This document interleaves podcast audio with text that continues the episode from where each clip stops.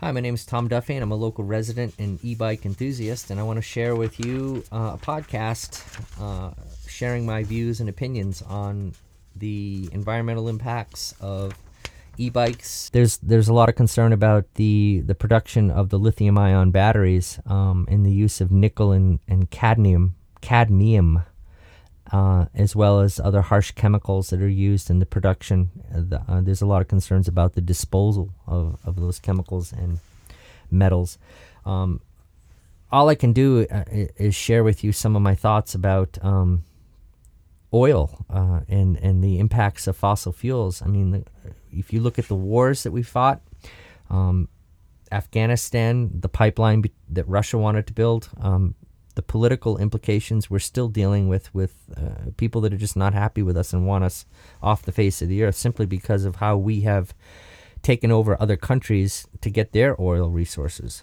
Um, it's just a fact, plain and simple. I mean, there's just no argument about it. The environmental impacts of, of oil versus electric is is just stunning.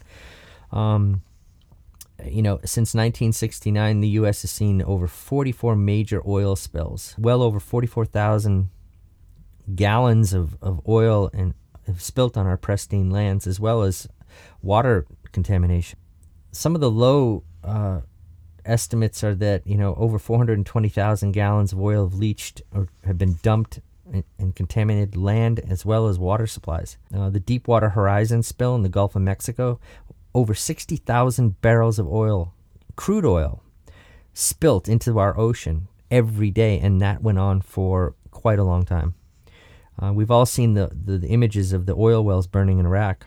So it brings us to the topic of, you know, cars versus bicycles. Cars are not going to go away. I mean, neither is our fossil fuels.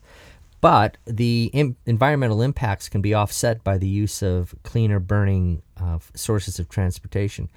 Um, we can, you know, we're starting to see our homes being heated now with solar and other forms of electricity and other uh, technologies coming into construction and engineering of buildings so that they retain retain more of the uh, radiant heat from the sun of how to how e-bikes and electric vehicles can save money.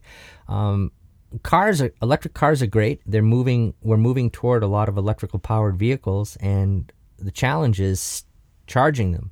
Uh, you can see around Boulder, there's a few charging stations um, at one at a grocery store and at a few other locations, but they're few and far between.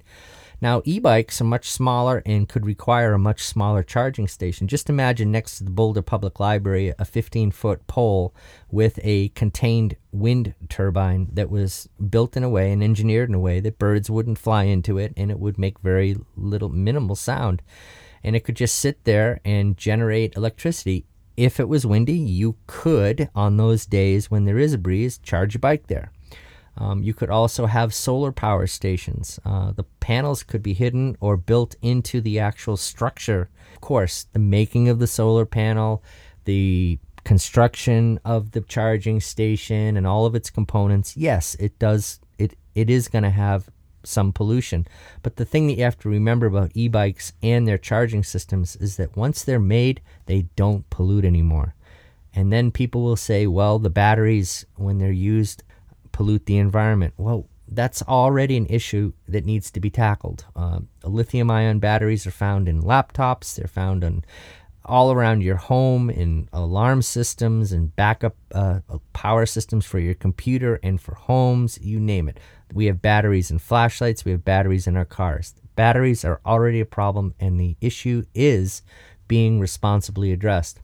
The main point that I'm pushing here too is that I really want to see a national standard set by the city of Boulder.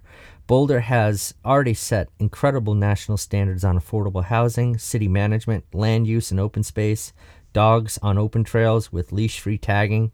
We've already found so many solutions to reducing congestion with our transportation system. I mean, how cool is it to have buses named the hop, skip, and the jump? Then they created the leap and the bound. I mean, Boulder, hats off to you. You, you you're fantastic. Done a great job. So uh, not to mention our approach to immigration, uh, and other community based and social issues, uh, Boulder has always taken a stand on it. Now, as we're approaching this, uh, this new era of environmentally friendly transportation, the topic of e bikes is coming up, and the restrictions of e bikes on open space has come up. I- am here to offer you some solutions, City of Boulder, and I'd like you to t- consider these. I don't think you're going to change your opinion of allowing e bikes on open space, but I'd like to give you a little sugar to put on the top of that cake to help maybe get you to consider making an adaptation to e bikes just like you have done with dogs, trail use, uh, even the encro- encroachment of fracking rigs and other and very detrimental environmental impacts Boulder has taken a stand on. I'd like to see Boulder raise the bar. I mean, right now we're at the position of we don't want to allow e-bikes. Okay, let's let's let's let's have a discussion about that. Um, I've already pointed out the pros and cons of gas vehicles versus bicycles and the benefits of e-bikes.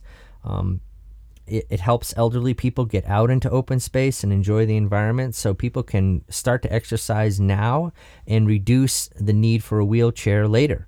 Boulder could consider, um, just like you've done with dogs, um, having dog waste pickup stations and guidelines for walking your dogs in open space, and then even developing a leash free tagging system so that people can demonstrate that their dog has been trained, which costs some money for the taxpayer out of their own pocket to train their dog to be uh, more behaved so that they don't need a leash. Uh, Boulder has already made adjustments in these areas. Now with e-bikes, my uh, my suggestion uh, that I'd like you to consider is that we we develop some sort of a permitting system where um, the city can say, okay, we got these things called e-bikes and bicycles that all want to use our open space, but you go walk on the trails and you see people building their own trails on the side. There's uh, people dodging bicycles that are flying by fast and etc. So there's you know legitimate concern. I'm not going to argue that there isn't because there is, but the best way to reduce um, the negative impacts of anything is to educate people. So my proposal is to develop a permitting such, uh, system for people that either already own e-bikes or are in the process of buying them because the sales and distribution of e-bikes is going through the roof. Uh, the permitting situation would be not only a revenue source, but it would also be also be an environmentally edu- environmental education program. How it would do so is that you could have, say, I'm just using ballpark numbers. They could be less or more, well, hopefully not more, because I think I'm pretty on the heavy side with my permitting because I want the city of Boulder to see that there is a legitimate revenue source here. Just for an example, you go into a bike store and buy an e bike, you would be encouraged to purchase a discounted permit of $50. You would get a little triangular neon sticker with a number on it, and uh, that would identify you as the owner of that bicycle with that particular permit. And as a result of that, you would have to demonstrate that you participated in an online webinar for 30 or 40 minutes, doesn't have to be that long, and somehow you would sign into the webinar and identify your permit tag with your participation in the online webinar so the city could actually demonstrate that people are being trained and watching these educational programs on land use and e-bike impact on the open space. And then if people uh, chose not to buy that permit at the time of purchase, they could then purchase it for more uh, independently, like say sixty-five or seventy-five dollars, and the same dynamics of uh, you know following the webinar, etc., demonstrating that you participated in it would be a, a, part of the permitting process. So this would increase the revenue sources for uh, open space budgets, would create jobs because you you could hire people to enforce those rules and regulations and guidelines. In closing, I just want to say that you know the nation has always watched the city of Boulder. And the city of Boulder has, you know, what I always tell people that I really appreciate about the city of Boulder is that most cities, people move to a city and build their life around the city that they're living in. Boulder County and the city of Boulder have built the city around the people and the community. And that is an inspirational thought that I share with people all the time about why I love living in Boulder. So, as a resident uh, I'm wishing to share my views, and I'd like to encourage others that are hearing this podcast to sh- to join my cause. Um, I've started uh, a Twitter account and a Facebook page of "Don't Squeal Our Wheels" campaign, which would give people um, in the a voice on this topic as well as the opponents. I mean, if you want to say something that's negative about it, fine. Go to Don't Squeal Our Wheels Facebook page or the Don't Squeal Our Wheels Twitter account or listen to more of my podcasts as they come out because I'm going to be covering and recording just about every meeting that I have with every city and county official so that the public can see their democracy at play and there's accountability of of people's views. And those views will be represented in when it comes to the uh, voting so in closing i'd like to just say thank you uh, once again my name is tom duffy boulder resident and e-bike uh, enthusiast and i've got a youtube channel called tdtv um, where i do reviews on products and share opinions and uh, look forward to hearing from you on social media as well as uh, seeing you at the different meetings with o- boulder open parks and and open space and city council meetings that might be coming up. Uh, we will advertise them as best we can. Uh, it's a small grassroots operation. Uh, we're not looking for money or anything. We just want your support and opinion supporting the, the use of e bikes on Colorado open space. Thank you very much and have a great day and get out there and enjoy your bike and enjoy nature.